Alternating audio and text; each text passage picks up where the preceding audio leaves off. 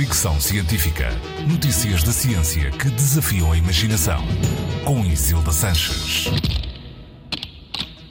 A música ao vivo toca-nos de uma forma especial. Já vários estudos tinham demonstrado que ouvir música provoca respostas cerebrais, estimulando as emoções e a imaginação. Mas uma investigação recente da Universidade de Zurique, na Suíça, debruçou-se sobre as diferenças entre música gravada, ouvida via serviços de streaming, e música tocada ao vivo.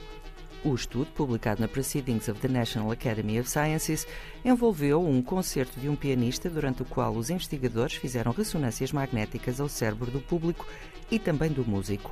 O objetivo era perceber o comportamento da amígdala, uma zona relacionada com as emoções. A informação sobre a atividade da amígdala dos elementos do público foi fornecida ao pianista durante a sua atuação, o que lhe permitiu adaptar o concerto de modo a intensificar as emoções do público. Para efeitos comparativos, os participantes também ouviram a mesma peça musical em streaming enquanto era monitorizada a sua atividade cerebral.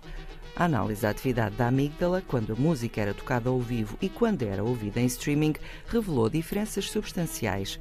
A música ao vivo provocou mais emoções agradáveis e desagradáveis e estimulou maior troca de informação entre diferentes zonas do cérebro.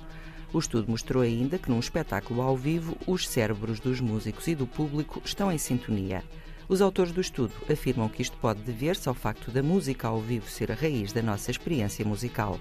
Só na segunda metade do século XIX surgiram as primeiras gravações de música, demorou um século até existir o que podemos chamar uma indústria musical centrada no lançamento de discos e os serviços de streaming são uma invenção muito recente. A música ao vivo, por seu lado, está connosco há milénios. Existem vestígios de flautas com 60 mil anos. Fricção científica.